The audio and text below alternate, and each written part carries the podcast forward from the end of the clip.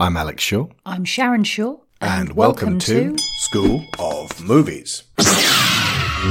the Studio Ghibli Collection, Spirited Away.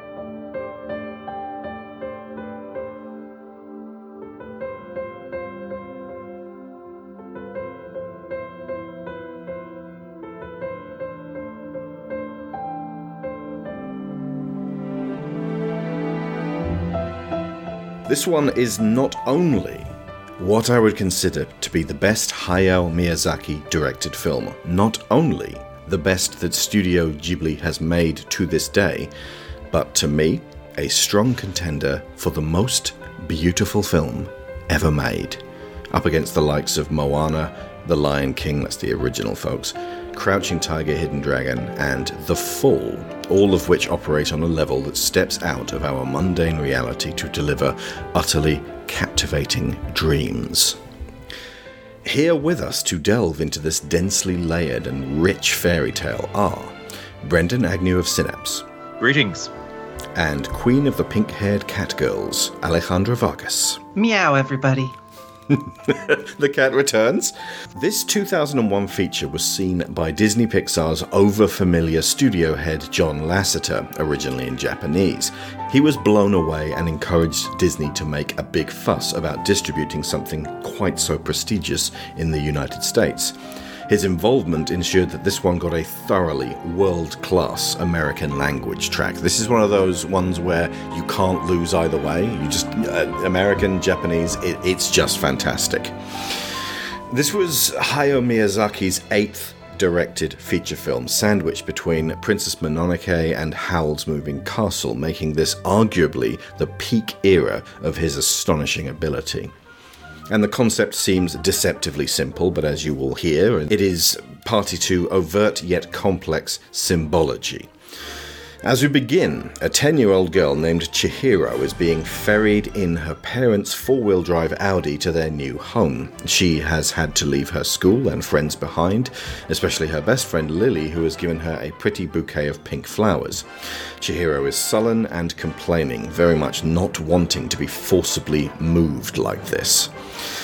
As they near the new house, her dad veers off the main road and onto a disused forest path, driving pell mell through the trees past abandoned Shinto shrines and mossy little statues, and stopping at what appears to be the entrance to an old abandoned train station. Mom and Dad go wandering off down a long dark corridor while Chihiro frets and cringes on the outskirts before following her parents, who largely ignore her fear and belly aching. The trio come across what appears to be a theme park abandoned for at least 10 years after the boom time of the 1980s and the market decline of the 1990s in Japan.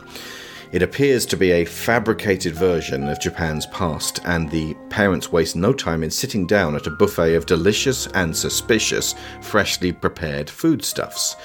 Chihiro freaks out at this transgression and wanders off to explore, finding an old and vacant bathhouse as not a living soul makes itself known. The sun rapidly starts to set as she returns to her parents to find enormous pigs wearing their clothes and still guzzling the unpaid for food. Understandably shaken, Chihiro looks for an escape only to meet a mysterious boy clad in white and blue named Haku. As the world transforms around them both into a new place of spirits, gods, ghosts, and strange creatures, Chihiro finds herself disappearing until Haku gives her a little food which anchors her to this plane of existence. The stage is now set for this nervous young girl to do some serious growing up as she looks for a way to rescue her now porcine parents and get back to the human world. So rather than just reeling off what I think everything means, I'm going to make this much more of a discussion. We are lifting the lid, but we must not take too much, and we have a responsibility to the future by leaving that lid open and inviting investigation by anybody who loves this amazing and easily adorable film. So, when I say this is staggeringly beautiful, could you like imagine the people listening have never seen a Ghibli film?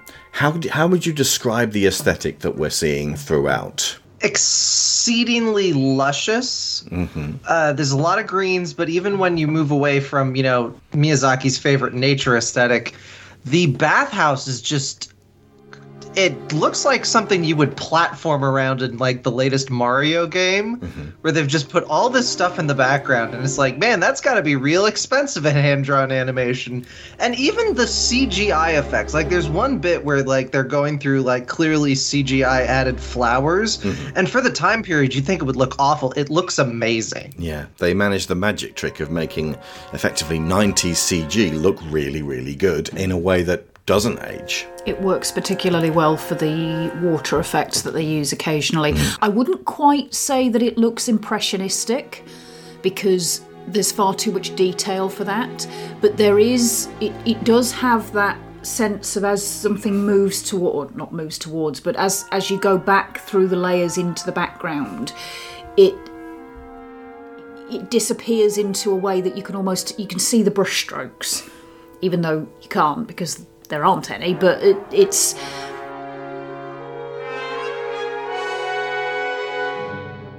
There's a not quite there element to some of the more far away imagery and it has that richness of an oil painting there's a very there's a depth to the color especially the backgrounds that makes the world feel livable mm. and surrounding and enveloping of Chihiro the further she goes into it but it also doesn't feel quite real.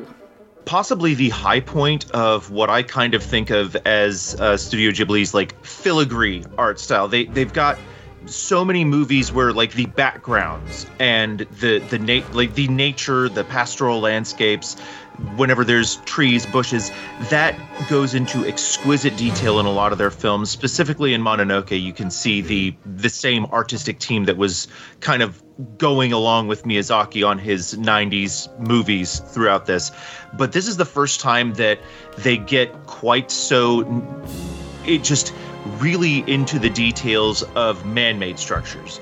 And so you get this great contrast between the very obviously beautiful facade of the bathhouse stuff that they're going through, and then the interiors of the actual bathhouse itself, specifically um, uh, Yubaba's quarters. Mm. The it's so ornate and so gorgeous that it goes beyond realism. It goes basically into a, a hyper realism that really accents just how other this place is and and how otherworldly it feels and you're you're not like like you said it's it is like a painting but it's also sort of like a a world within a world just because of how dense everything is layered mm-hmm. especially once once you get into um, just like the the layers and layers of the bathhouse, whether it's the dingy stairs and rusty pipes and these metal slab stones, or just the the insane woodwork on just like here's five doors that are opening. Are we going to see them again? Probably not. Are we going to have them be just ludicrously detailed? You bet your ass. there is something about the materials that appear in each different zone, if you like, as well. The the outside before they enter the theme park is all grass, uh, and and there's some some trees and bushes, but most of it is this this waving soft grass. Then once they get into the theme park, everything is tile, and there's this sort of terracotta pink that infuses everything. Mm. Then once they're into the bathhouse, it's all woods and bamboos, and up in uh, Yubaba's quarters, it's these incredibly intense blue enamels. Do we have any kind of color theory for what these mean? Because obviously, the we've already mentioned many times that uh, green tends to symbolize nature itself in Ghibli movies uh, as the. It, it as soon as I saw, I think I may have said this in some other podcast, but as soon as I saw this kind of Ghibli green on an OLED screen, I think the first one I saw was uh, my my PSP. That was my first OLED screen before we got the TV. It made me realize I had never seen green like that in nature, but it doesn't look artificial at all. Mm. And when you actually watch this film on an OLED, just that level of green. It's it's like you're perceiving that for the first time. I don't really have any specific color theory for individual colors, but it it I mostly was struck by how plain Chihiro's clothes are throughout the film.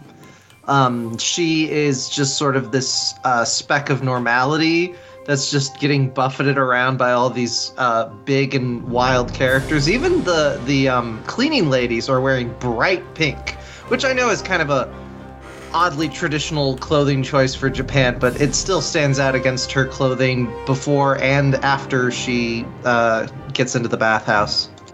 It's uh, she, when she dons that garb. That is not an outfit for her. That is camouflage. She's blending in with all the other girls.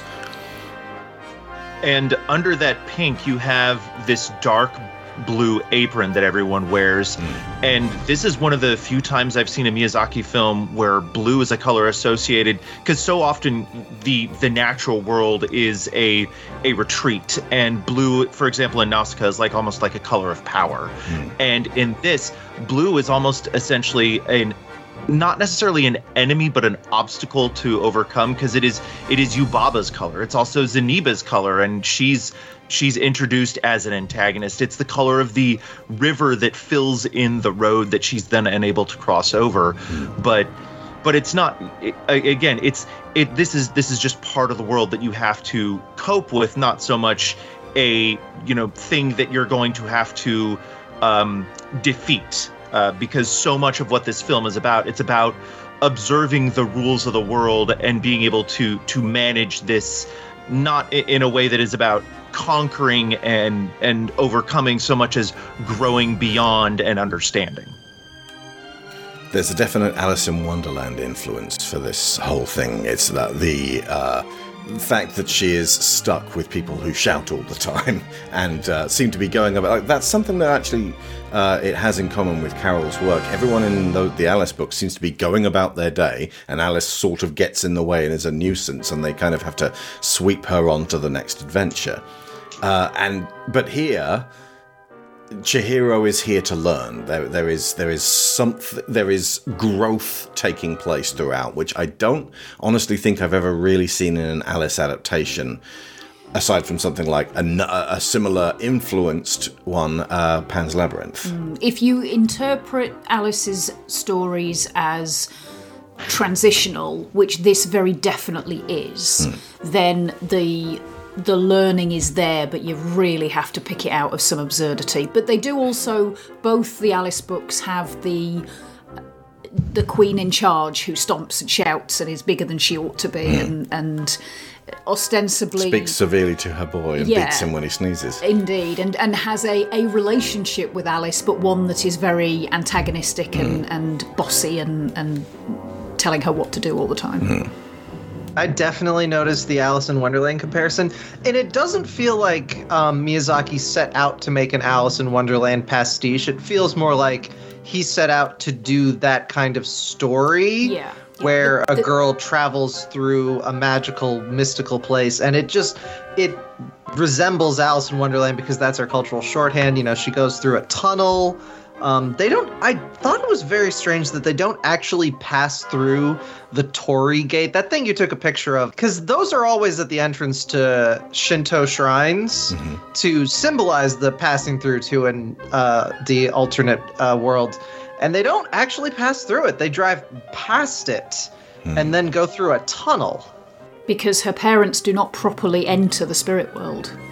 There's also the the way they use this world's almost co-opting of of the uh, the commercialized version of spirituality, cultural heritage, tradition, the the very old style of the spirit world, the the bathhouse. It's almost like this is a world where all of the the natural and the magical has had to kind of escape behind abandoned structures that sort of resemble an idea of what they're supposed to represent because everything else has just been I, I mean the, the the whole thing about the Kaha, the Kohaku River it got filled in. You know all this this encroaching uh, modernity and civilization has like forced a lot of things out of their natural habitat. And so they're kind of having to shift behind whatever they can find, like this weird little bathhouse that's also a 90s uh, bankrupted retreat. The whole thing is set in the overlap of liminal spaces. that sense of world between worlds of a theme park that is empty of people. I am I am really familiar with that that specific Having worked in feeling. a theme park. um, and and been there after hours and before it opens. Yeah, it carries this incredibly creepy tone to it. But the bathhouse as well is is also a liminal space. It's a gateway between the spirit world and the physical world. And this is somewhere where the, the spirits of the things that manifest themselves in the real world such as rivers radishes various assorted other creatures that are never named, or, or entities rather, because they're not all animals, but their spirits come to the bathhouse in order to refresh and replenish, to draw energy from the spirit world proper, which we don't see them go into, so that they can then go back into the real world and be fully themselves in the real world. And that, that thing about the river, Haku's river having been filled in, there is a river in the theme park that they have tried to build and been unable to complete. So effectively, what's happened in this story is they've tried to move a river from one place to another place. Well, that is no longer a river, that's a canal. Um, a, a human made river is not a river. It's a So giant they've- trench full of water. Exactly, so they have transformed what it is and therefore can't complete it. They can't bring a spirit into it. Nice. that really does a great job of showing Chihiro's like personal journey because this is a liminal space for her, but it's one with a purpose. We we think of Alice in Wonderland as kind of a, a nonsense story, but so much of what it was set out to do was to sort of teach logic ideas to to kids because it's a nonsense world where Alice is having to use different logical approaches to things and this with Chihiro is she's basically having to do the emotional side of that. Um, there's there's almost no like logic that you can wrap your hands around in this. They explain everything only as much as they absolutely have to and even then sometimes maybe not. But the the whole point is the the emotional growth and it's it's we're, we're getting to see basically uh, the entire other side of that approach with a very familiar setting. But again like you said the the whole world is here just to be like it's essentially a train stop. They're right next to it. This is not too different than like a really fancy bed and breakfast next to a freeway. Mm, yeah. And if you think of the whole overarching theme of the story as the idea that transitions are hard, and if we don't notice them at all, we end up falling into danger because we don't see that the pathway we were on has shifted and we need a different set of skills and a different way of looking at our surroundings. But if we get overwhelmed by those transitions and don't take the steps to learn those new skills and adopt those new perspectives, then we can't grow and progress through life. But at the same time, we can't we can't avoid growing older. We can't avoid moving down the path into life, we will be dragged along it whether we rise to the challenge or not. The point of these uh, these gateways that Chihiro is constantly going through. There's there's so many elements of this story that are, are built together out of doorways and stairways and uh, rivers and bridges and just there's this constant sense of shifting from one state to the next and the the moments of of peace and you can sit down now and you can eat and you can breathe that Chihiro is afforded they're few and far between but my god are they precious when she has them. The uh, transition to a new place thing, uh, I picked up on a not an, a super strong overarching theme, but her whole journey into the bathhouse kind of feels like her first day at a new school. Um, she runs into Haku, the class president, before she really meets anyone else, and then she has to meet him later, and he has to kind of button up their relationship and pretend that he's just this authority figure. The big one for me was that when Yubaba takes her name away, uh, which obviously has a lot of other implications, but the one that I noticed that ties into the moving to a new school is that she only takes some of the letters out of her name. It turns from Chihiro to Sen, and the the um I think it's either the kanji or the uh, hiragana for Sen was already in her name. Like the leftover symbol was in there, and that was that's just kind of something that might happen to you if you move somewhere and have to like mix in with a new like friend group dynamic where someone will notice something funny about your name and they'll make a joke out of it and then that will be your name Uh, the actual uh, kanji translates to 1000. She literally has to be transformed from a person into a number as she is funneled into this place of work. that too Yeah. There is an attitude to work which I misinterpreted the first time I saw it. I passed it off as angry, selfish girl learns to be a decent person through hard work. That is way too simplified for what's actually going on here. Yubaba runs this bathhouse with an iron fist. And do you ever notice how rarely anyone in the bathhouse either A gets any time off to do anything other than work or sleep, or B gets paid? They Yeah, no they- one gets paid. they're they're having to scrounge gold from from river gods hmm. or or weird monsters. The closest they get to a break is I'm gonna open this window and have like three puffs of a cigarette, and then I have to go back to work. Yeah. Uh, one thing that I uh, found in my research into Shintoism is that there's a pretty solid theme of you cannot change your circumstances, you can only change your attitude, which. Eh, that's uh, I, I'm personally a big fan of changing circumstances, but that's not like a unique to Shintoism thing. That's actually pretty common in world religions.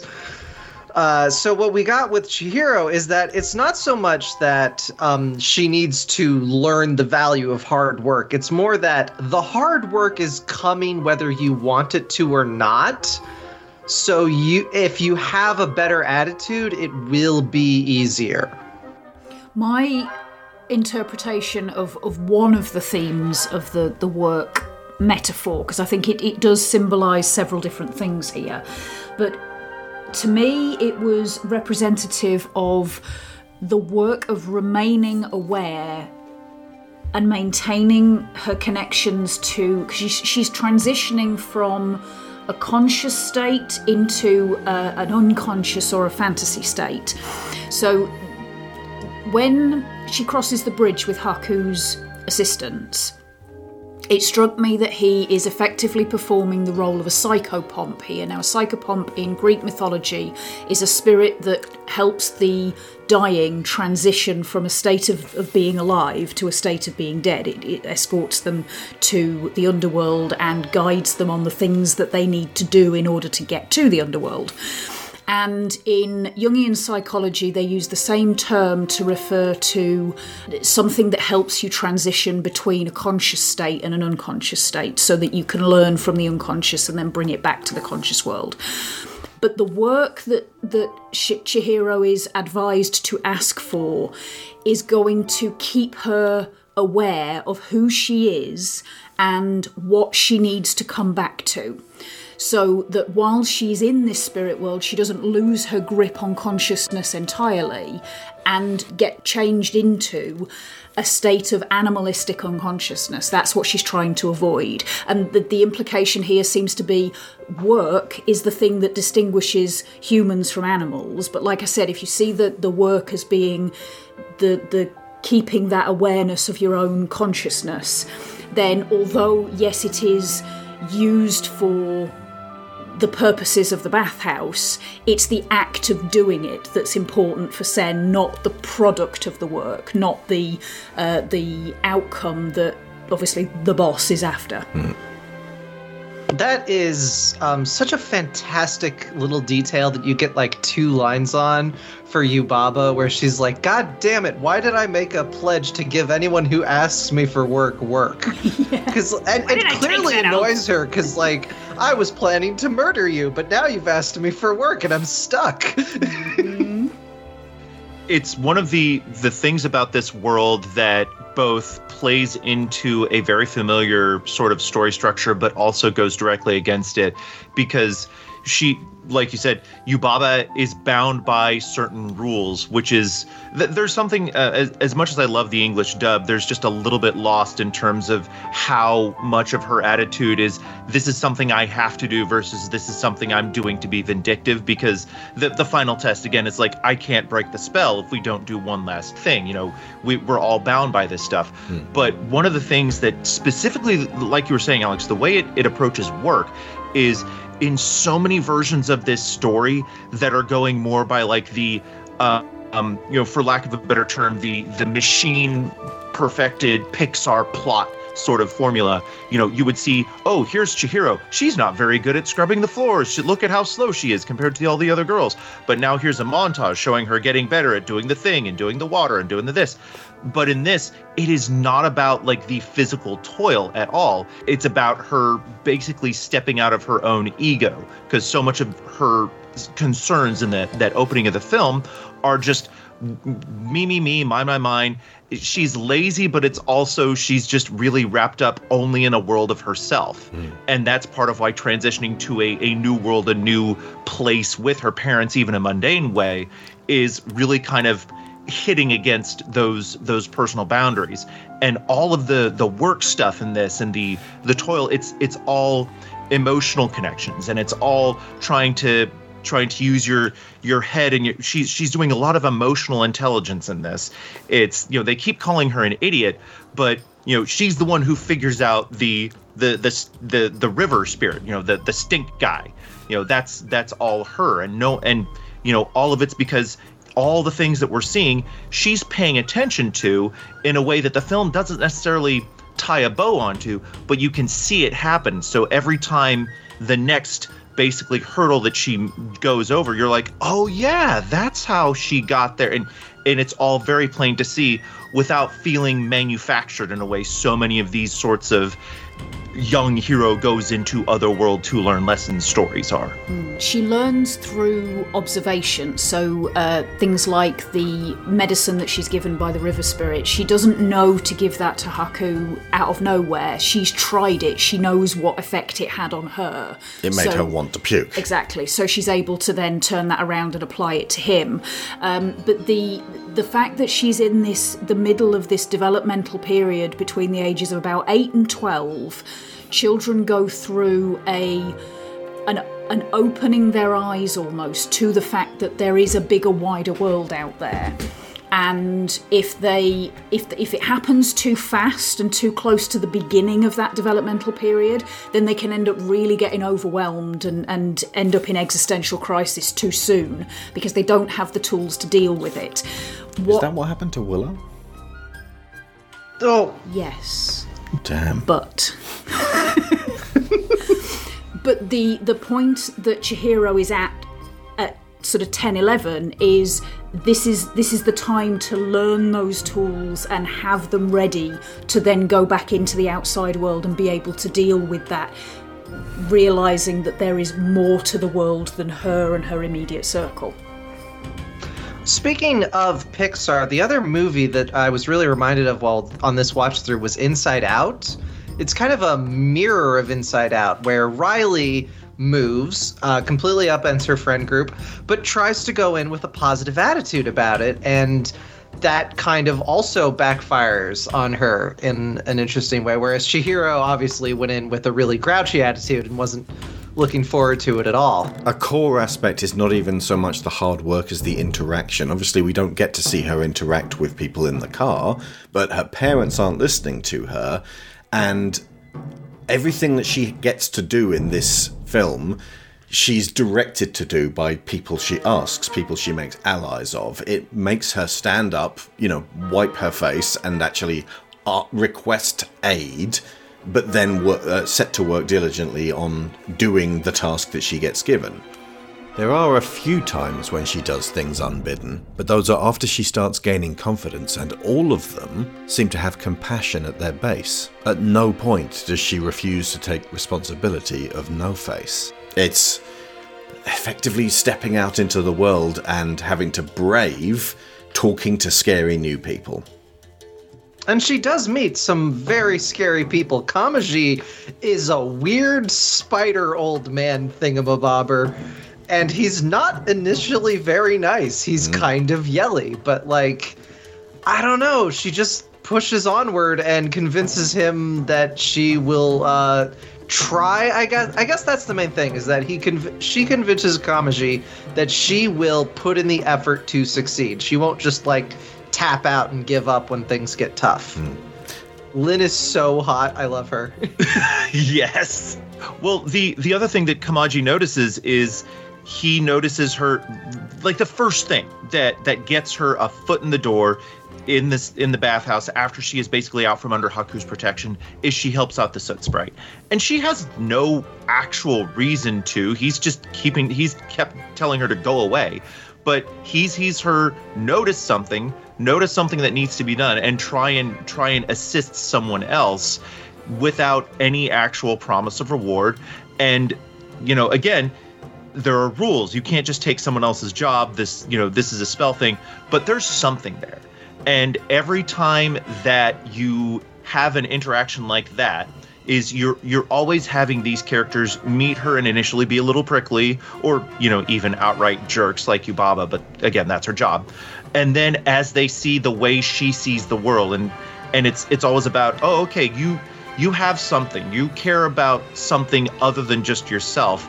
And it's almost like Chihiro needed to be reminded that that's worthwhile just in and of itself but also that taking care of other people is going to ultimately take care of you She gets, uh, I wouldn't necessarily say rewarded, but there is an exchange every time she helps somebody. So she helps the soot sprite with the coal. Uh, the sprites take care of her shoes for her so that when it's time for her to go back outside, she can get them back and gets that little bit of uh, protection of the, the the human world that she brought in with her. Um, she gives the uh, she pulls the gunk out of the river spirit and is rewarded with the medicine that's going to be useful to her later. She helps No Face over and over and over again, and She's the only one doing it out of kindness. Exactly. They try, No Face tries to reward her with things she doesn't need or doesn't want or recognizes are not right for her. Um, what. I, I'm trying to remember what No Face is eventually able to bring to her. Companionship, maybe. Yeah. He just sits with her. Yeah. And No Face is such a fascinating character because I don't I don't know what he's supposed to represent within like the Shinto pantheon or like the bestiary, whatever you want to call it. He's a Um, spirit no that one- doesn't have a place. He's, he's not ascribed to anything. he's a forlorn kid new in school who doesn't Yeah. know anybody. Yeah.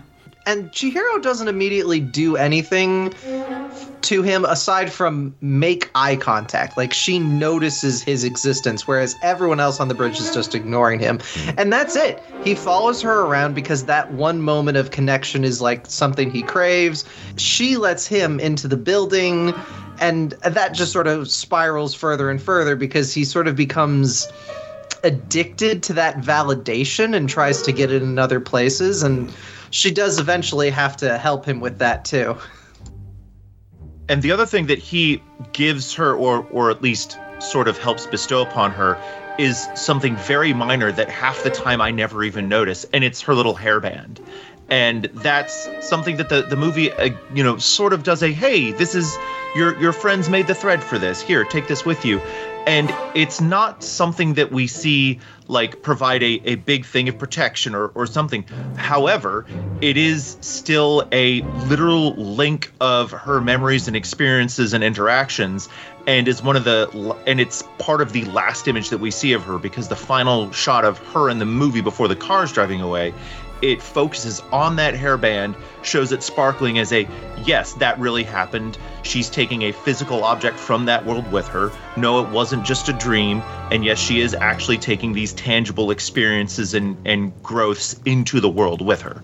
And given what Z- uh, Zeniba has said to her about memory, that one of the things that was upsetting her at the beginning of the story is that she's she's leaving behind this old world and old friends that she's afraid she may forget and the things she's brought with her to remember them by the flowers are Rapidly uh, dying. yeah they're not going to last but that there are there are ways to get your memories back, that you never really lose them, and she can carry the friends she's made here in this world with her in very tiny ways that don't necessarily look big and flashy, but are nevertheless something that she can have with her at all times.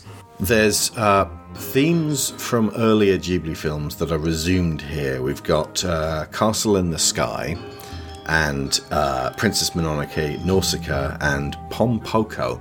The raccoon balls one. This is so much more elegant for making the point that it is a juxtaposition of old world traditional Japan fighting with new world industrial and capitalist Japan. And the thing they're fighting over is the attention and soul of young Japan that Chihiro represents. I don't want to say that they necessarily lose, but there's there's a letting go because yeah. there's there's a version of this where you could see Chihiro maybe not staying at the bathhouse, but doing more along the railroad or be or maybe coming into some kind of like caretaker role later.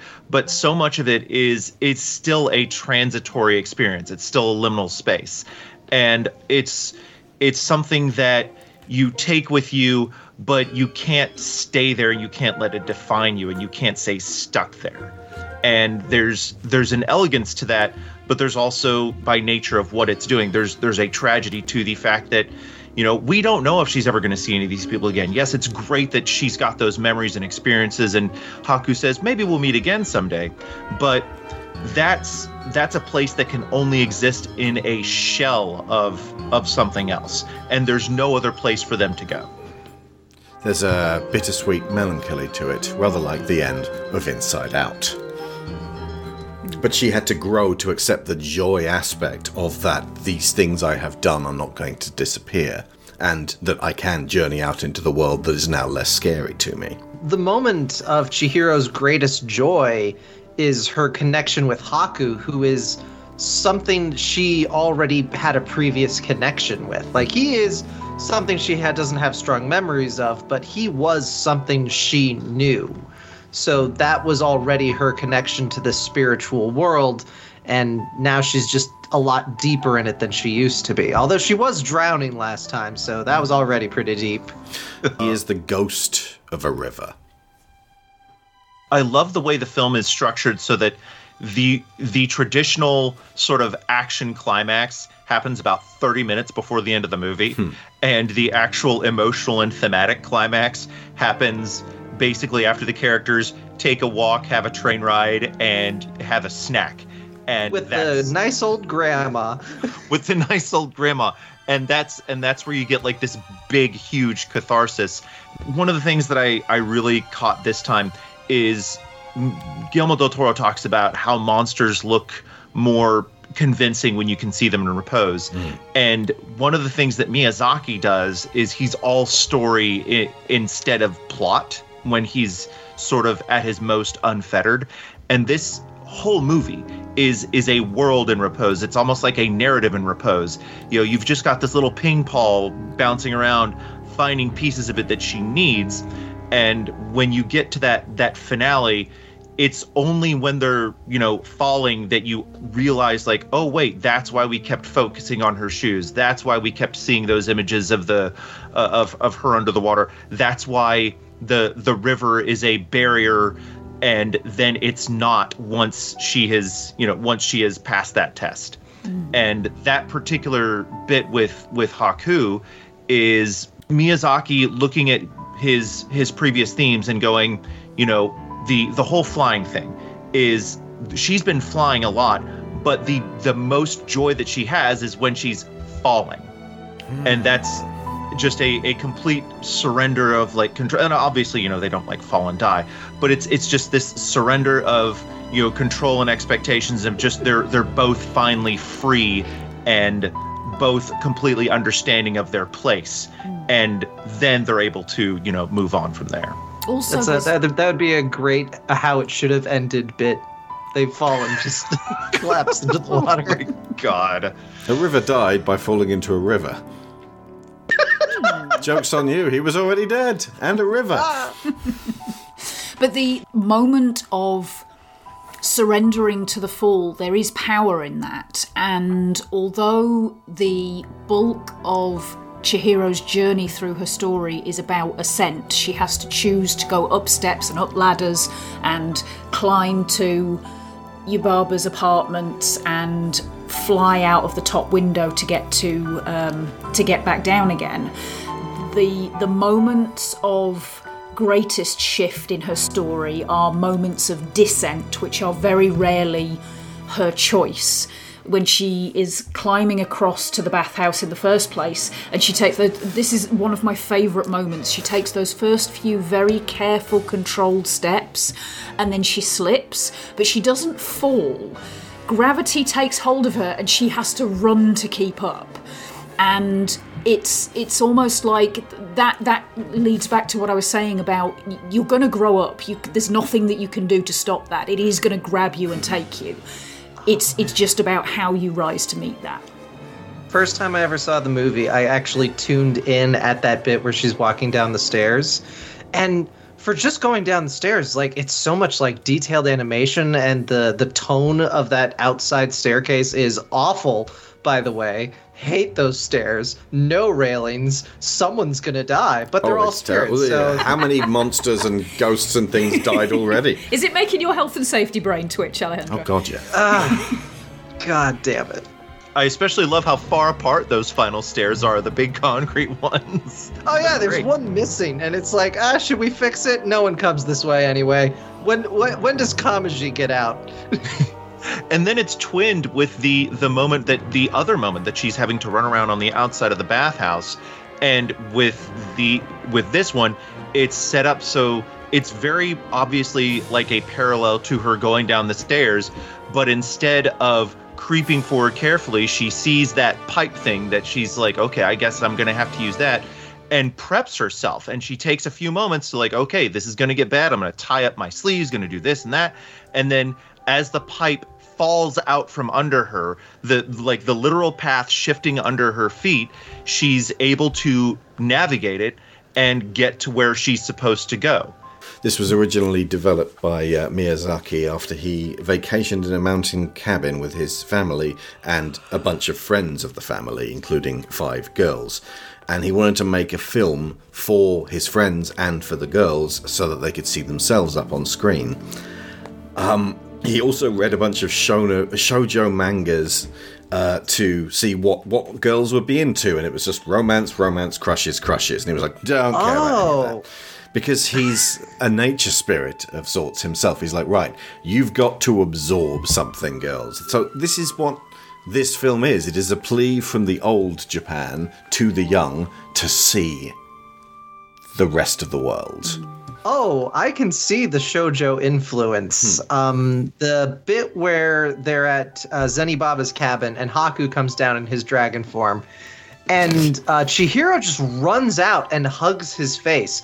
Like she doesn't stop and think about it. How he's a big scary dragon. Oh, yeah, he's a bad scary dragon. fit. And like, oh, oh no, no, Chihiro's eleven, Alex. I am so sorry. That was terrible. But um, I am gonna say, the scene where she hugs his dragon face is not furry. It's not. It's scaly. but it's close because she is not hugging an animal in that moment. She is hugging a a person A that ghost just of a river. dragon shaped. So uh, Miyazaki himself actually contradicts what I said earlier about uh, Chihiro having to do a lot of growing up. He says, "I created a heroine who is an ordinary girl, someone with whom the audience can sympathize. It's not a story in which the characters grow up, but a story in which they draw on something inside them, brought out by the peculiar, particular circumstances." I want my young friends to live like that, and I think they too have such a wish. So much of this comes back to the lyrics of that song sung at the end, that, you know, that quiet. There are definite lyrics and themes there of death and rebirth. So, in effect, the old world Japan is dying and being reborn as the new, and it's kind of parading past Chihiro the remnants of what capitalism attempted and then failed at just a few years beforehand. You said uh, that uh, the, the 90s theme park that uh, got created back when things were booming um, just got left to die. And I said, um, it's it's not dying; it's being reclaimed by nature. If anything, they left the concrete and the plaster and the pretense of uh, old village to live. It's being swallowed back up by the earth. It's kind of what Miyazaki wants. I mean, there's a reason abandoned theme parks is such like an aesthetic theme in certain circles. Yeah. Um, the reclamation of things built by humans by nature is always beautiful if you get a good photographer on it. Yeah. They make great ruins. Because a theme park you can see as being fit for purpose, but it's all a facade. They're building these plaster castles and saying, look, you're in a fantasy world. Oh no, the reality has risen up and is so much more vibrant than whatever we could create with. Wait, wait a second. Wait a second. That means the frickin' pyramids and the Greek temples were the theme parks of their day. Oh yeah, four tickets to Pantheon World, please. I mean, technically, mind- they were just like, "I want you to make me a giant monument," and then everyone who went to the trouble of building this for me, I want them buried in there with me. Well, it's an attempt to make something that's going to outlast you. Yeah. In a in a world where you're working with natural materials and they are ultimately going to be reclaimed by the earth eventually. The urge to create something that couldn't be overcome by nature it is sort of founded in that that sense of, hmm. of we, we feel so small and overwhelmed when it comes to this world of natural disasters that surrounds us that we can't fight back. We want to be able to build something that a hurricane won't blow over, that a flood can't melt. Uh, the bathhouse stemmed from when Miyazaki was a little boy. He uh, rem- there was a bathhouse in his neighborhood that he thought was very mysterious because he never got to go in and explore it. But there was a small door next to one of the bathtubs in the house that I'm assuming he saw through the window, and he just never saw anyone go in or come out. But he was always curious about what happened behind that door, which. uh, If allowed him to create this almost labyrinthine backstage area. Well, uh, cleansing and washing is a pretty major theme in uh, Shinto, just in general, Yeah. which makes absolute sense because uh, Shinto is just the name for the traditional Japanese mythology and uh, quote unquote religion. It didn't even have a name until Buddhism came along and they needed to distinguish it from something else. Yeah, well, that's Um, like and for- paganism in general. The, the word pagan doesn't really mean anything. It just means peasant. It just means the, the thing that the people who aren't us educated persons believe. So Yeah, paganism for- is a, a religion of the people rather than handed down to Yeah, them by higher ups. But but specifically, the names for it are imposed on it by the religion that's not it, trying to distinguish itself. And uh, Japan as a nation doesn't really have much in the way of like really practical uh, resources beyond hot springs. They got lots of those, so I'm not surprised their religion focused on those.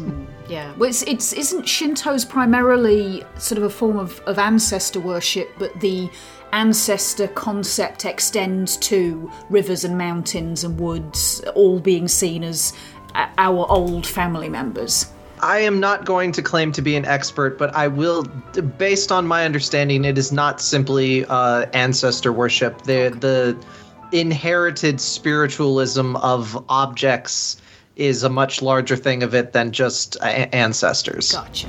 I'm not going to harp on Wish uh, because it's already gotten a kicking from absolutely everybody else. Um, we just talked about it this weekend on the Patreon. But this was Disney attempting a more painterly style over their pre existing tangled frozen style 3D model uh, world. And to me, Weirdly, it actually removed a lot of the depth. A lot felt flat, and the addition of texture that should have made everything feel much more tangible seemed to make everything more bland and almost conglomerated. Like it, it, the characters did not stand out enough from the backgrounds, and the same director co-directed Tarzan in 1999, around about the same time as this, which is almost as beautiful as Spirited Away, and notably also used 3D and uh, computer assisted moments to bring you into the screen, that deep canvas feel. So every time they rush forwards in Spirited Away, and you get just a second or two of a forward facing view, they have that same way of drawing you into the screen. But I'm just going to run some numbers by you, folks, because it's going to make you go, what the f. Wish cost $200 million. Spirited Away, $20 million. What the hell? Yeah. We have to go back. Uh, we, we have to go back. I am not but someone who is pre-lapsarian in their uh, philosophy. I don't think that we need to go back to everything from the old world, but there's a couple of things we could learn from the old world. For example, frugal use of budgets the astonishing feats that can be accomplished by artists. Uh, I was going to say that uh, Japanese animators are notoriously actually not paid enough and mm. are going, they're burning the candle at both ends real hard. Yep, it's a so, really like, bad problem if, in that industry. Yeah, if we adjust that, like, maybe Spirited Away should have cost more than 20 mil, but yeah, uh, yeah 200 mil, even with inflation, that's ridiculous. Mm-hmm. My guess was that they were employing a new style that could then be reapplied when they remake all the ones that have already been remade in live action. So it's like, hey, do you want the Aladdin Wish animation style film? No, I don't. I've no. already got Aladdin animated. Yes, God damn beautiful. it. But then that begs But will you pay us a billion dollars for it? If if that's the point, if this cost 200 million because they were invested in, investing in new animation technology equipment, what the fuck did they spend Tangled 250 million on? And is that already obsolete? Yeah, no, no one's looking at Wish to be like, this is how we're going to animate. Everyone's looking at like Spider Verse mm. or uh, Puss in Boots: The Last Wish. Mm-hmm. Disney are lagging. What we're getting from this is that Hayao Miyazaki, who, by the way, we watched a couple of things that really helped us get a handle to expand our understanding of Ghibli for this particular moment. A documentary, The uh, Kingdom of Dreams and Madness uh, which follows uh, Hayao Miyazaki around as he grumpily finishes off on The Wind Rises and laments that the old world is dying and that no one, that new blood are not coming to take over. And he rails against the fact that uh, the Nippon Television Corporation are refusing to let him criticize the uh, Japanese government during uh, World War II. Yeah, and V for Vendetta is not about uh, gay people, sure. but anyway, uh, Miyazaki came off as a guy who is grumpy and frumpy with all the adults. But there's times when he goes past the uh, child daycare center at uh, Ghibli Studios and is very kind and sweet natured to the kids. That is a character type that Kamanji, the spider dude, absolutely personifies. That is if there's a self insert in there, that's Miyazaki. Specifically, the fact that he has all these arms and he's doing all these multitasks, and mm. when he is offered help, he says no, he can do it, he doesn't need any help. Chain smoking like a maniac, and yet still lithe and quite healthy. Yeah. And uh, there's a. Oh, uh, people always talk about save the cat moments, but there's a little moment in this where Sen has gone to sleep, and Kamanji approaches and she's like curled up in a ball and shivering, and he just sort of puts a little blanket over her in a kind of a. That, that's that's beyond a save the cat. That shows that someone will be kind to someone who is not only vulnerable to the elements but doesn't even know they're vulnerable to the elements because they are totally asleep and out of it.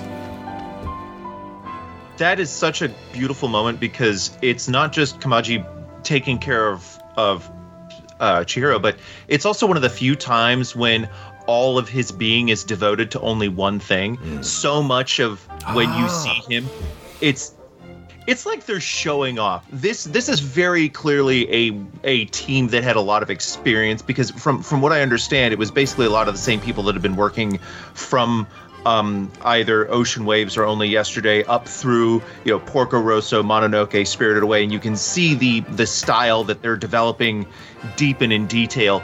But then you get to Kamaji, and he's just like he, I'm gonna drink this water and have my hands over here and do this and the and like so much is happening in that so that every time that there's just a little bit more of that stillness that you so often um, that you so often associate with Studio Ghibli stuff, it just really pops Kamaji, I, I think there's more to going on with him than we really see in the movie. If I didn't know better, I'd say he was Yubaba's uh maybe not husband, but Bo's father. Just because he's down he's down in the basement. He's got like all this power that he's entirely devoted to. Like if he wanted to bring down this bathhouse, he could. He clearly has zero interest in doing that. He's dedicated to his job. But like the fact that he has like ancient train tickets, like Yubaba wouldn't let anyone have those. Hmm. I can't imagine. So I just I just feel like him and Yubaba might have had something in the past. And now they don't because Like he's too busy Farnsworth working. and Mom. I don't know. I have zero evidence other than vibes on that one. I think that if you look at pictures of Kamaji and Yubaba next to pictures of, say, Dola and her husband from Castle in the Sky, there's more than a little similarity. Mm-hmm. That's true. But uh, to go back to what I was uh, mentioning before, the, the the gruff grump who is mean to adults but kind to children is an instantly likable uh, character type for little children.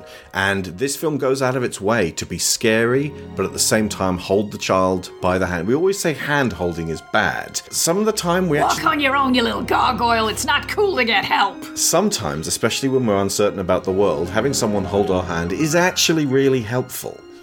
And this film allows Yubaba and a couple of other characters to get really scary, and then it slowly rounds out that fear factor as you see Yubaba kind of go to pieces. So when she rages and rushes at Haku, uh, and he's just standing there stony faced, and she starts to entwine him in her hair, but he's just like, nope, this doesn't scare me anymore. By that point, the kids are like, actually, I can kind of understand why this scary witch might not be as powerful and as able, able to just you know change the entire world on on a whim like that she is still working within rules and strictures Yeah, there's also the fact that she and uh, Zeniba are the opposing sides of the Baba Yaga type character, Yeah. The the hag goddess who is initially terrifying and assigns work to do, but is also grandmotherly and loving. She keeps knowledge. She is a source of protection.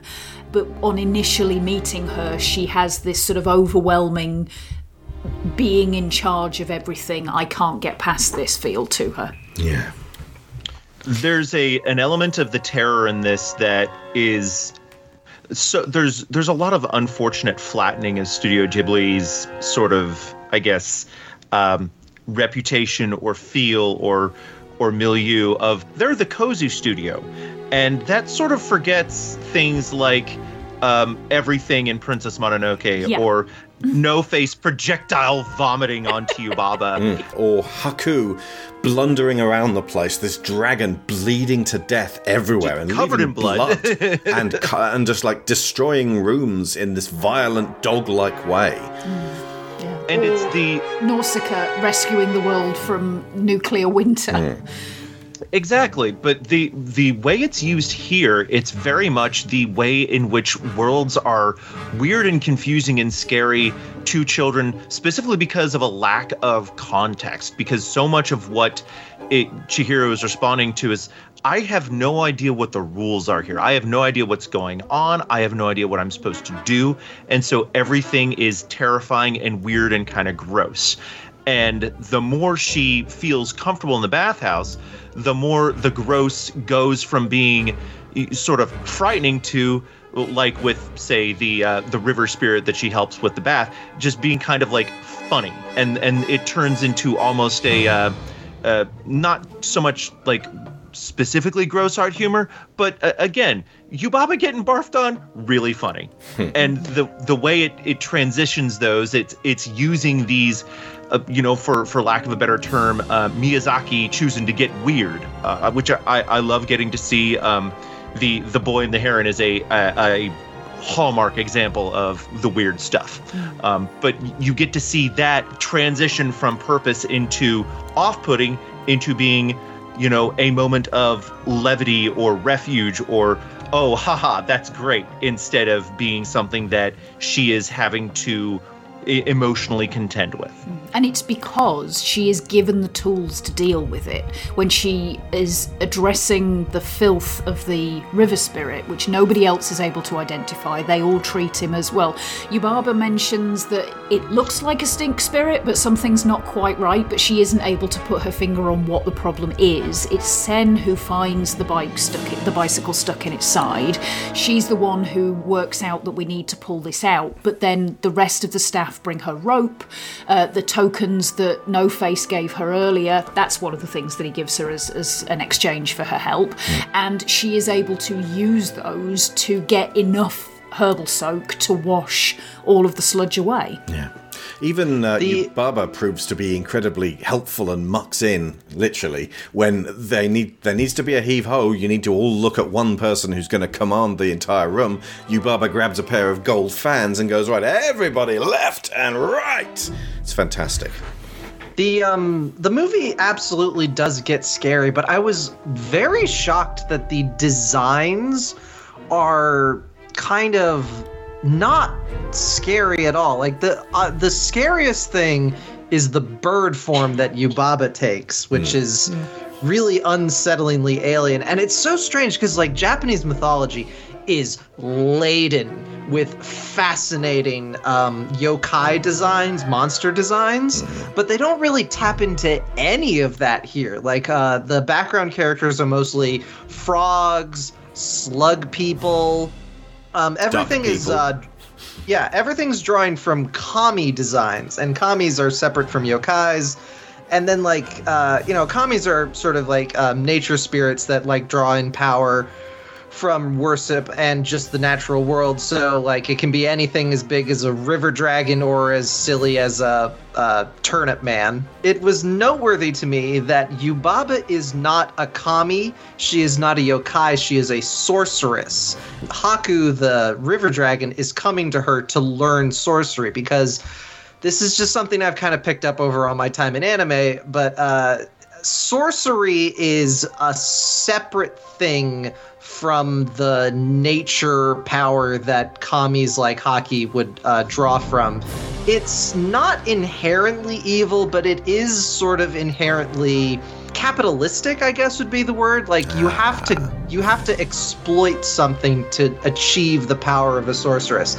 Now whether that exploitation is ultimately good or bad in the long term is kind of up to the story writer but it is like a different source of power it's also a different way of of using that power. A lot of what we see the uh, the, the way Yubaba uses energy, it's like she's uh, taking and and reshaping rather than channeling. You know, a lot of the other types of of you know naturalistic or, or magic that we see in Miyazaki's other films, especially when characters are are less antagonistic, it's about them channeling other forces. You know, specifically like say the um, the the way the amulet is used by different characters in Castle in the Sky. Whereas you, Yubaba is all about this control and contracts and and again, you know, she's bound by these sets of rules, and that's and that's because of the type of magic that she has. It's- basically, you know, put her sort of in this spider web that's as much a you know, not necessarily a prison, but it's it's it's much a construct that keeps her in one place as anything else. Mm. And I suppose you could say that that is reflected by the fact that she has to keep the baby in this state of arrested development. It's the, the I tell you one thing I find terrifying, and Willow said this, and I agree. That baby is scary because it shouldn't be as big as it is. But it's been contained and not allowed to grow and not allowed to develop and cooped up and is therefore spoiled and aggressive and demanding until it's given the opportunity to change its form and go outside and actually learn about the outside world. I, think you're onto something there. This structure that Yubaba is the center of traps her. She is not exchanging for her magic. She is not putting back to, to trade for the things that she uses, and therefore she's stuck. that would make Bo the selfish child that uh, technically represents Chihiro at the beginning of the story, not wanting to go outside, not wanting to go anywhere. I don't want to come through. Afraid and angry and just not willing to do new things. with absolutely good reason. But in that moment, yes, that that what that baby needs is to be Transformed. well, to, to begin with, to be nurtured and uh, To not be babied. Yeah. for just a short while to give them, give it the confidence to move outwards. Hmm. We're back to the hand holding side of it. If you watch the film, you can actually tell when the film is holding your hand because that's when uh, Chihiro meets somebody new who can point her in the right direction. And at that point, you, as Chihiro in your avatar form, are being moved to another place and maybe another helper, but there are times when Chihiro is on her own and has to do something usually pretty dangerous or rely on her wits. That's when you aren't having your hand held. And by the end, the film lets go and lets you and Chihiro wander off into an uncertain future that you are no longer afraid of.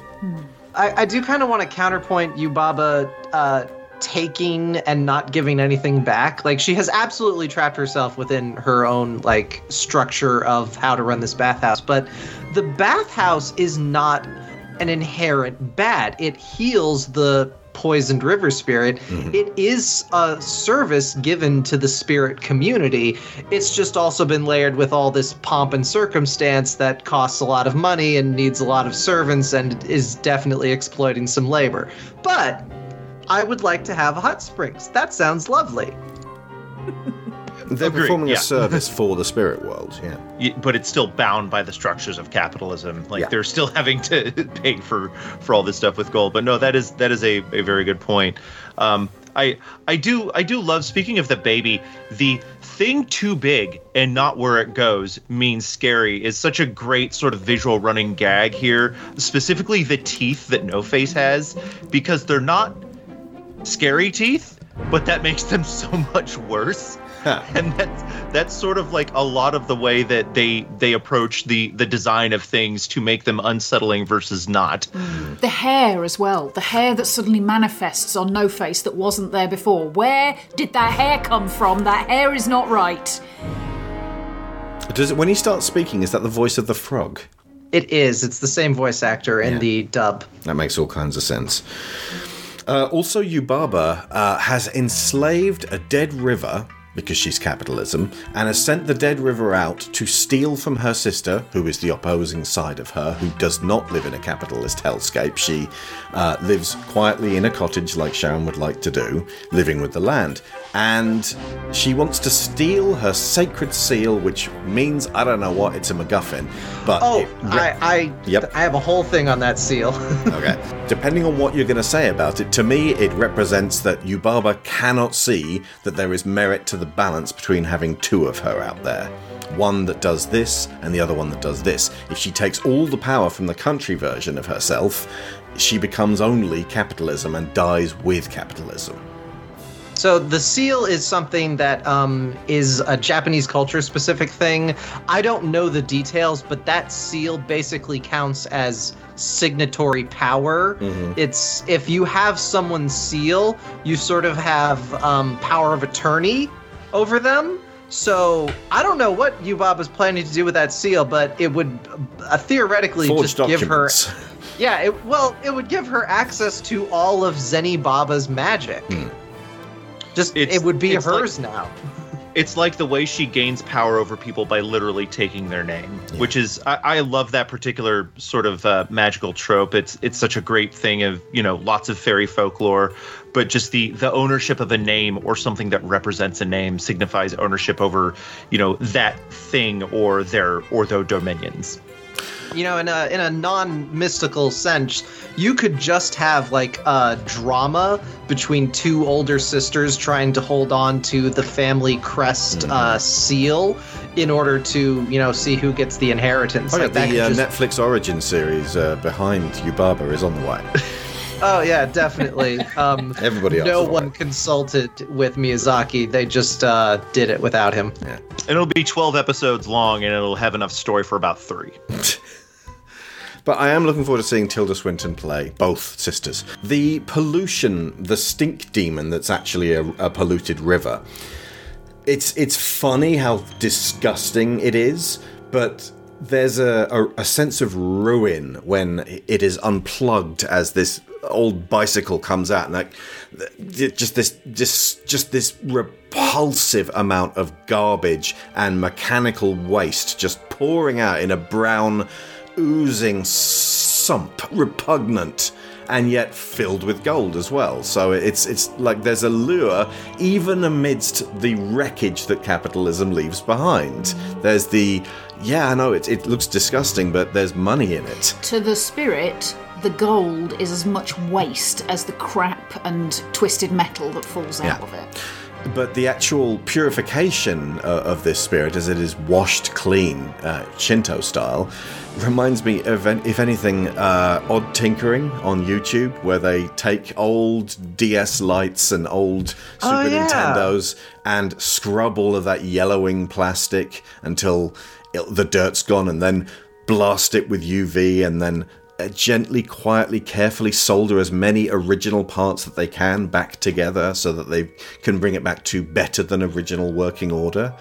And there's this sense of I'm not going to give up on this thing. I'm not just going to scrap it and, uh, you know, only ordering spare parts when the others are seared and broken and melted and malformed.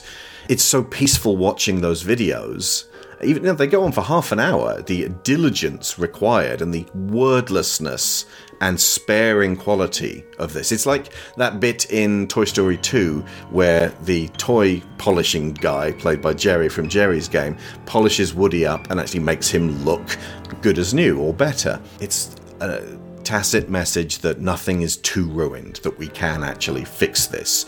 We just need the will to get our hands dirty and make the effort.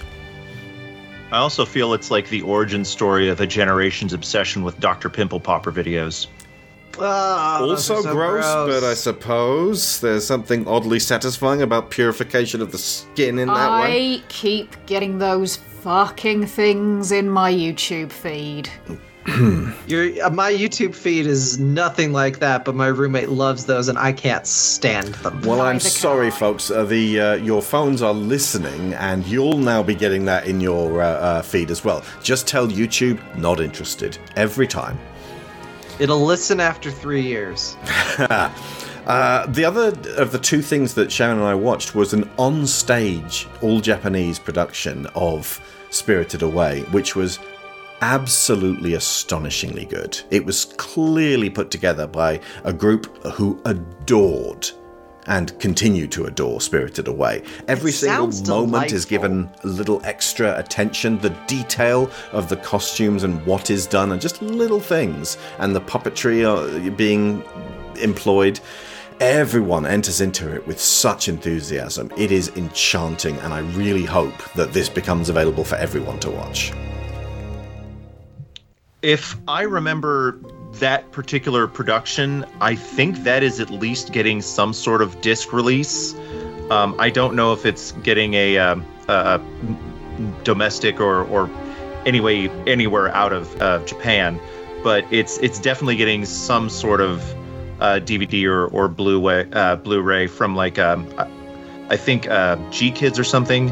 Um, oh yeah, yeah, no, it's yeah. There's there's specifically the Spirited Away live on stage Blu-ray uh, that is com- uh, becoming available. So I am very excited to check that out. I've been very curious just to see how that. I, I have a thing about ridiculous stage productions of fantastical stories and the insane amount of work that has to go into that. So I'm very excited to look at that. Well, apparently this was released in on November 14th, 2023, which means Americans should be able to get it. Uh, however, it is Shout Factory, which means it will be region locked. Ooh. So British people won't be able to get it. But maybe we'll get it, probably not. But yeah, it's it is simply called Spirited Away live on stage. It was made only a few years ago. It is absolutely beautiful. And it, it has a full orchestra playing Joe Hisaishi's score, which is burned. No, that's too violent. Which flows through my brain along well worn grooves. It is one of my favourite scores of a film ever, up there with Howard Shore's Lord of the Rings. It is so peaceful, and at the same time, it goes up to jaunty and fun and glorious, and then back down to ominous and spooky, and then across to, oh my god, there's a big thing, and then back to quiet again. Never better than when it's actually at its quietest when she's on the train to the sixth station in this like a piece of cinema that could arguably be the best piece of cinema ever because it's the best visual part of Spirited Away and it's so relatable to anyone who's ever been on a train in an odd, tired, I don't quite know where I'm going or what I'm doing type of journey, but at the same time, staring out at the land as it goes by is unutterably peaceful. This flooded landscape of nature that is not under attack, it's just sleeping. The way that evokes almost like an apocalyptic sort of state of the world. Everything in Spirited Away after you're out of the bathhouse, everything is shadows and everything is just stops along the tracks. And everything that she's looking out at is this body of water where there's there's buildings and stops and and shadows but none of it is something that she can actually touch or or can or, or can go to without deviating from from the path set to her. Uh, it it reminds me a lot of the way that uh, Ponyo is like this just very very chill disaster movie mm. because once we get to the the setting where nature has encroached in on nature and there's barely any room for for man at all there's there's clearly something that's that kind of like hits a, a lizard brain part of Miyazaki that's just he keeps coming back to that because you can see it everywhere.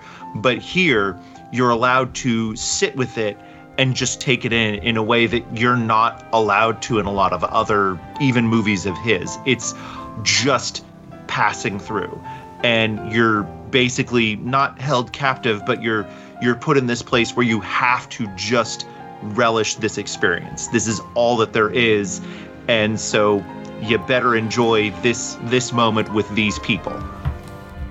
I have a question. Uh, what does the section at the very end, where, uh, as you say, there's no big zooming Pixar action sequence, that's already kind of taken place with the victory at the bathhouse, as uh, Sen uh, slash Chihiro proves herself to everyone who initially was incredibly racist to her. They were like, "Oh my god, it's a human! How disgusting! They smell. I can smell you." but at the very end, she gets shown these pigs and asked by Yubaba from this, say, nearly dozen uh, ant porkers, which are your parents? And her, she stares for a while and then says, no, none of them. And then they burst back into uh, employees of the bathhouse. And it's like, yeah, you did it right, Sen, well done. And just everyone's congratulating her. It's very Dorothy at the end of Wizard of Oz. Why is that significant? I have a theory, but it I'm interested in hearing what you guys think. For me, it's the it's her ability to recognize the truth behind things. She has remembered who Haku is, not because she recognizes him with her eyes, but she recognizes the feeling that she gets when she's around him, which is that sense of gratitude for being saved when he picked her up and, and put her back on the bank of the river when she was little. Yeah. And the picking her or, or, rightly recognizing that her parents are not in that particular lineup the way she does it to me is about relying on her own instincts and listening to that gut feeling that says no none of these feel like my parents. They're not going to, obviously, not going to look like them, but I don't get that feeling that I get when I'm standing next to my parents and therefore they're not here. There's such a small moment where Haku says, "Take a good look at your parents" when he takes her to the the pig pen very early on, and it's easy to sort of dismiss her her very like childlike way of screwing up her face and looking very closely, but then again, that's whether it's her remembering, you know, small details from that or just the feeling that she got looking at her parents, regardless of their shape. Uh, like you said, Sharon, it's it's very much her being able to see beyond the the the veil that magic has has created over here. She's she's able to not just see through to the truth of things, but she's able to see people for who they are. And that's why she she realizes that Yubaba's she calls her granny. She's like, "Yeah, you're you're kind of all hot air." See, I love that because uh, uh, the baby calls Yubaba Mama and uh, then stands up for uh, himself and says, "No, no, no! I've, I've gone out. I've learned a few things. I, I can I can be out in the world. I won't get the germs. You, enough with your Munchausen syndrome." And calling Yubaba Granny puts her on the same footing as Zeniba so it's effectively saying you don't have to be this hard ass all the time. There are other aspects of you that can be living.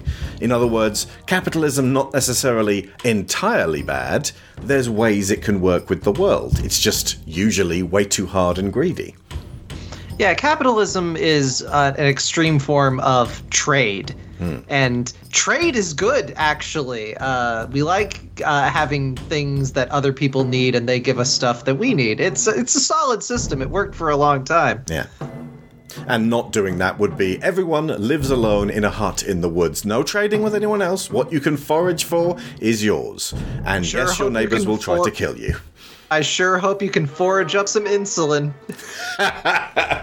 But yeah, I actually thought watching it this time that it's almost like because this is all taking place internally, much like Labyrinth or Pan's Labyrinth. It's just that both of those did actually happen. Uh, it's it's at once happening externally and internally. Chihiro turned her parents into pigs because of her sense of disgust and that she wasn't even the same kind of person as them. Like she reels away from them, and yeah, they're just shoving their faces into the food like pigs. So it's very appropriate that when she comes back, she can't even recognize them. It's like that bit in Animal Farm where you couldn't tell which were humans and which were pigs. Yeah, I mean, I think there's there's a, a sense of sort of she sees them that way, hmm. whether they are really that way or not. Indeed, but that would mean that her saying, no, none of these are my parents, and she doesn't go back and find actual pig people, she finds her parents, and they're finally looking They've already transformed. Yeah. yeah. Which would be indicative of an acceptance of her parents' failings as a previous generation of not really paying attention, but she can pay attention. Yeah, and the fact that they, after that point, do start listening to her fears and concerns in a way that they weren't before Yeah. is almost as if it's a nod to she can now, as well as seeing their failings, she can also see their strengths. Yeah. The casually kind of crappy parents that still love their kids is one of my favorite things in Miyazaki movies. They're not. E- they're not even particularly crappy. They're just like really blasé about how like upsetting this move is. Yeah. Yeah, well, and and the whole like I'm gonna drive really fast down this unknown road. And also, uh, uh, the mother, when they stop almost having collided with a small statue that would be rooted to the ground and would wipe out their car, she doesn't scold her husband for driving like a maniac. She's like, let's investigate. I think Miyazaki just thinks parents drive like maniacs. If uh, Ponyo's any indication. Yeah. But Love yeah, it, there's not that adherence to old people or older people necessarily being requiring of respect, which is so important in Japanese culture. So it's all like almost all Ghibli films are like, okay, the kids definitely need to, to experience some of life, but listen to them, they're quite observant. There is a running theme of courtesy, certainly, when um, Chihiro is initially being taken under Lin's wing.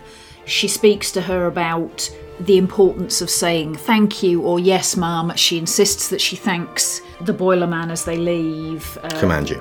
Kamanji, that. And leaving your shoes and socks behind because you won't need them once we're inside. We won't need shoes where we're going. Yeah. Um, but then uh, Yubaba uses that courtesy against Chihiro mm-hmm. by trying to get her to shop in whoever's been helping her. kind of the way capitalism coerces you into working every possible hour God sends and thinking you're a failure if you don't, mm. and getting everyone else to call you a failure if you don't. Indeed.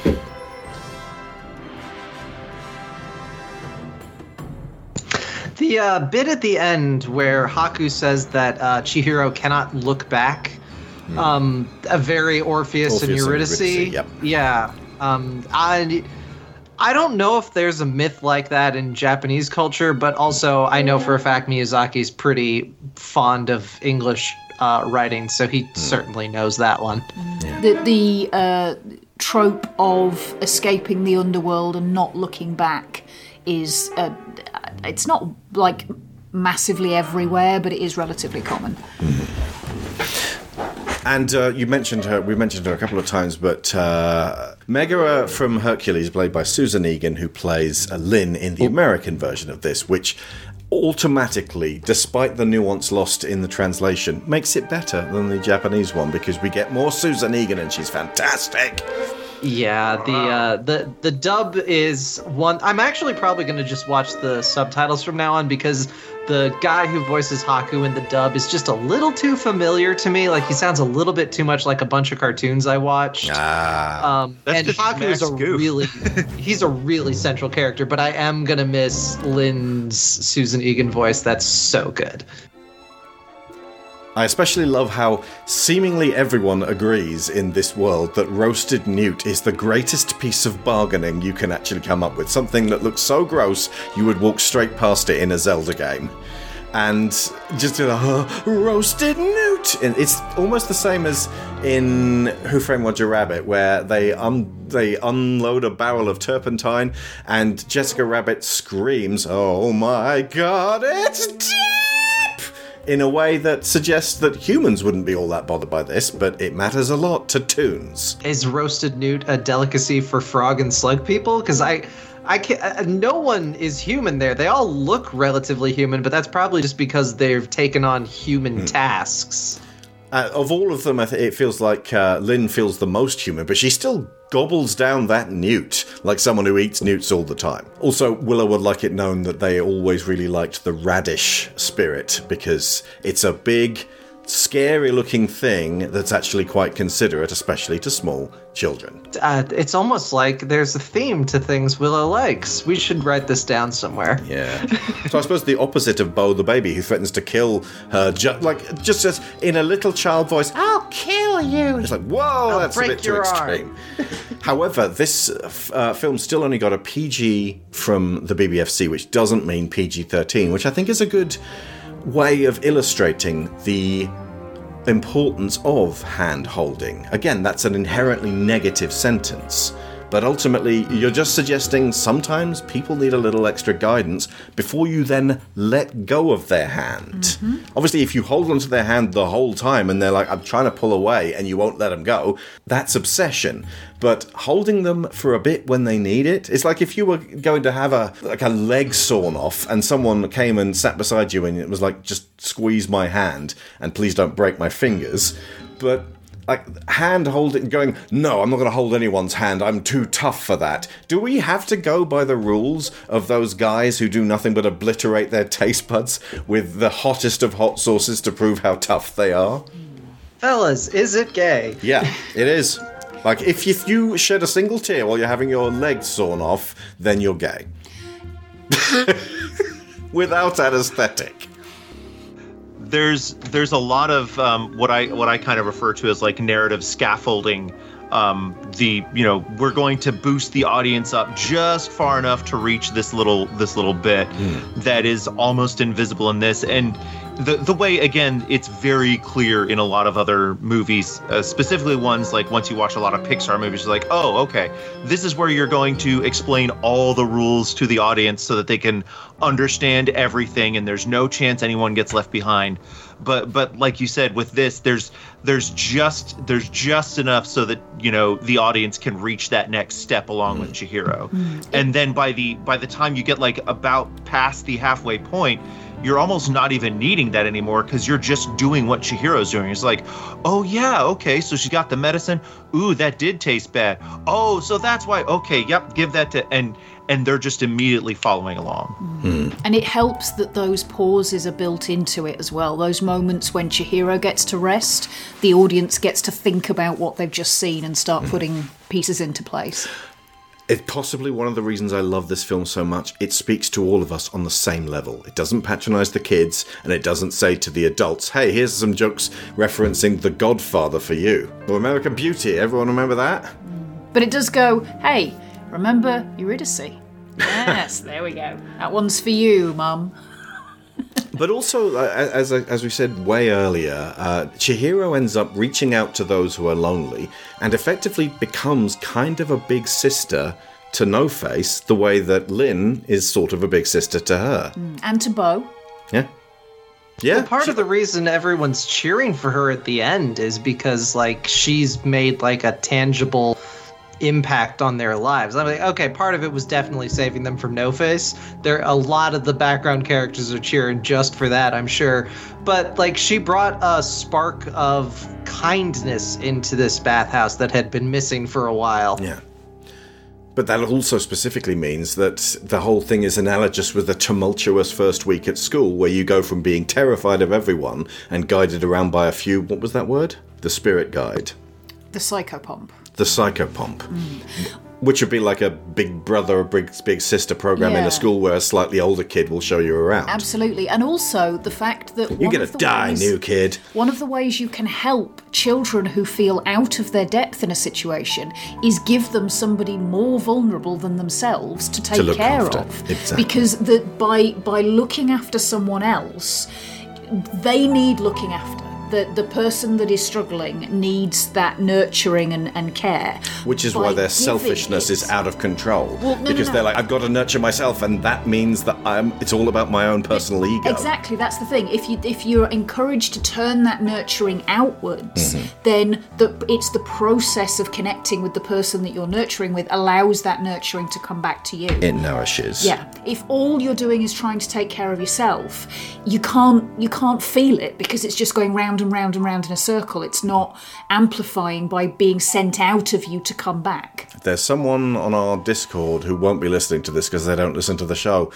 but I really would like them to take on board that aspect of this film. The other thing that that she manages is she's it's sort of the way Matilda comes into to uh, Trunchbull School, except you kind of have a little bit of Miss Honey and a little bit of Miss Trunchbull in the same character with Yubaba, and that you have something that is sort of functioning the way it's supposed to, unlike say you know Matilda's school that is completely in need of of redoing. It just needs to be pushed back a little bit more into balance, and so that's that's what Chihiro's kind of doing. She's just she's this little pebble that's thrown into the pond, and the ripples kind of like clear up the reflection for everything. She's she's able to shift things just a little bit more so that the the power dynamics and the priorities of everyone and it's like everyone's kind of like reminded of like oh wait yeah um, because humans by their nature are we are transitory we're gonna die you know we're we're here for for one reason and that's to return back to the biomass that birthed us and because that's sort of that that we burn briefly but brightly is so and again it's not something that the movie like hangs a hat on or anything but that is what Chihiro's doing. She's just this little spark that's gone into the bathhouse and she's kind of reminded them of you know the the natural world because humans are a part of that too. And so that's just this this thing that kind of percolates into the bathhouse. And i think that's why everyone's cheering for her because you know they can see oh wait there's there's a way this can work better. You know this was this is something that doesn't need to be completely torn down. This is obviously something that is a good but it can be done better. And chihiro kind of like helps nudge that along. See, now I'm picturing uh, Lin saying, Oi, new kids! And so you think you're able to survive this mess by being a prince or a princess? You will soon see there's no escaping tragedy. Jadee. Sorry. she does have big prefect energy yeah. any other business regarding Spirited Away that hasn't been said that you just really are dying to say? I don't think that Miyazaki gets adults. Um, I, I he doesn't necessarily get children either, but he appreciates them much more than adults, and that he is disapproves perspective. of what adults have done to the world. So if he's going to blame anyone, it's them, not the kids. Yeah, but the thing, his disapproval doesn't come from a position of understanding. No. His disapproval comes from seeing what the results are of adults' actions and hating that. He doesn't actually understand why anyone has done anything. Um, but yeah, this movie is perfect. I think the the things that we've sort of discussed make this a very ideal uh, first Miyazaki or first challenging movie for a lot of kids because it is the sort of film that will give them, you know, a little bit of that frightening jolt that kids find exciting, but in a safe enough way because of both the fact that it's a cartoon and so there's that layer of unreality, but also it's going to speak to their innate sense of observation because kids are so much more observant than we really kind of give them credit for. And I think that's one of the things that this movie specifically, whether or not Miyazaki gets kids, um, this movie gets that about them in that that's that's so baked into how they they grow and it allows that to be a not just a a byproduct but it's an intentional narrative hook of of everything. It's this this observation and and learning through like you know like a kid learning to walk through watching people around them. And it's it's kind of that only on an emotional level. Sharon, any more business? Two things. Uh, one, shoes represent keys in this film. Chihiro drops her shoe in the river when she's little, and it's going in after that that causes her to make that connection with Haku that will come back later. And the shoes that she brings with her from the outside world are hidden away safely for her so that she can put them back on to go back over the bridge uh, to see her parents. The shoe is very important in fairy tale symbology because it's it's the thing that both protects you from the uh, th- anything sharp on the ground that's going to hurt your feet, but it also isolates you from being able to connect with that ground. So it's it's kind of a, a double-edged sword. Also, uh, Willow had a great quote at the end of this film. Uh, I faced down a giant black blob that was trying to eat me out of loneliness. I think I can handle homework. Yeah. That's beautiful. Thank you. Uh, I would consider this to be a great third Studio Ghibli film. Totoro, Kiki, Spirited. If they're not in love with Ghibli by that point, you, you know, you've done the best you could. If you as an adult haven't seen any Ghibli films, this is the one to watch. Maybe Castle in the Sky if it's a little boy who needs a bit more action. Maybe. Yeah, maybe yeah, if it's a boy who's like, oh, it's boring, then yeah, switch Castle for Totoro. And I guess you could switch Kiki's delivery service with Porco Rosso. Honestly, uh, it feels like this almost spoiled Ghibli for me because the first one that I ever saw was uh, Princess Mononoke, and I was like, this is really harsh in my early 20s. Then I saw Spirited Away and went, this is magnificent. And then every subsequent Ghibli, I was like, that's really good. Not quite as good as Spirited Away, but really good. I like that a lot. Hmm. Lin, What? what's that smell? It's human. You smell just like a human. Oh, really? Where's it coming from, Lin? Come on. You're hiding something, aren't you? Show it to me. Is this what you smell? Roasted newt. no way, Frog. I'm saving every last bite for myself. Please, just a little bit. Just give me a leg. If you want to go up, pull the lever on your right. Give, give give give me. Hit the lever. Honestly, I I feel like Miyazaki has had a profound effect on my life and my relationship to nature.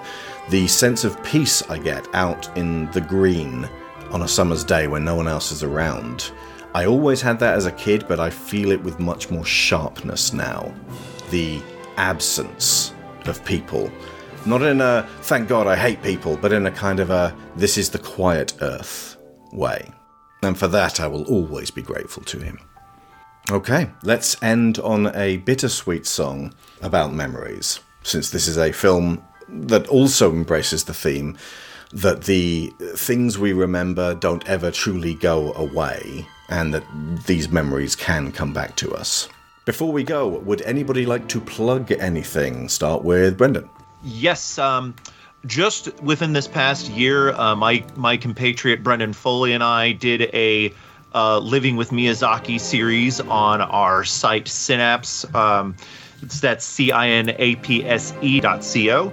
And uh, he he is actually the one who handled the the write up for Spirited Away. I would highly recommend you find that. Um, it's Living with Miyazaki uh, on Cinapse. Uh, Spirited Away was his absolutely incredible uh, breakdown of of the the lessons from that movie, um, and also uh, if you need something to listen to, um, uh, my podcast Make Me Watch It should have a a mini episode on uh, the uh, the newest Miyazaki film How Do You Live slash The Boy and the Heron up within the next few days. And Alejandra. Yes, I still have my uh, YouTube channel at Pluto Burns, where I do occasionally release videos. Last one was on uh, Five Nights at Freddy's versus Banana Splits versus Willy's Wonderland. Boy, that sounds familiar.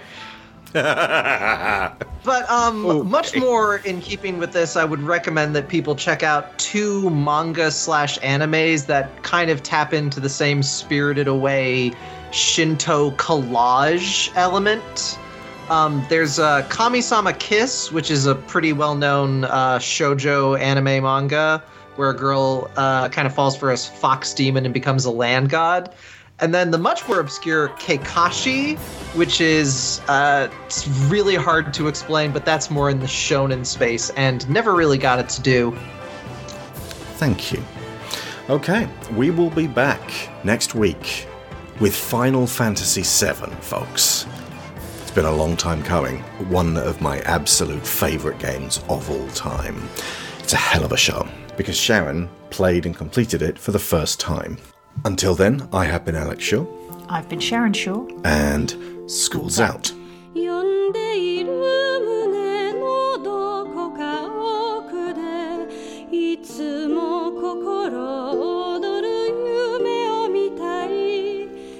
It's calling somewhere deep inside my chest. I always want to have exciting dreams. I can't count the sadness, but I'm sure I'll meet you on the other side.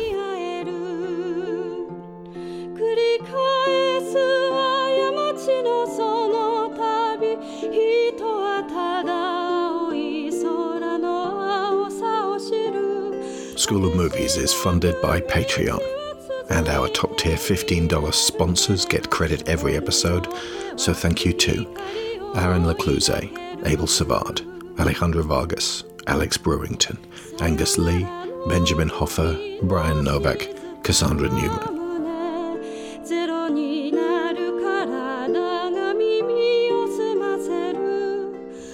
Quiet heart when we say goodbye. My body becomes zero, but I listen carefully. The wonder of living, the wonder of dying. The flower, the wind, and the city are all the same.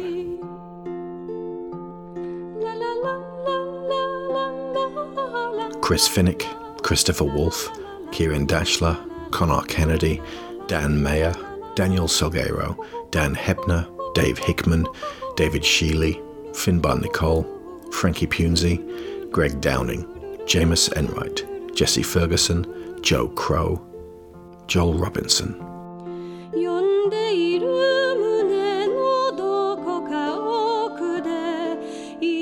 The quiet window of the first morning, because it will become zero, be fulfilled. I won't search beyond the sea anymore. Something that shines is always here, because it was found within me.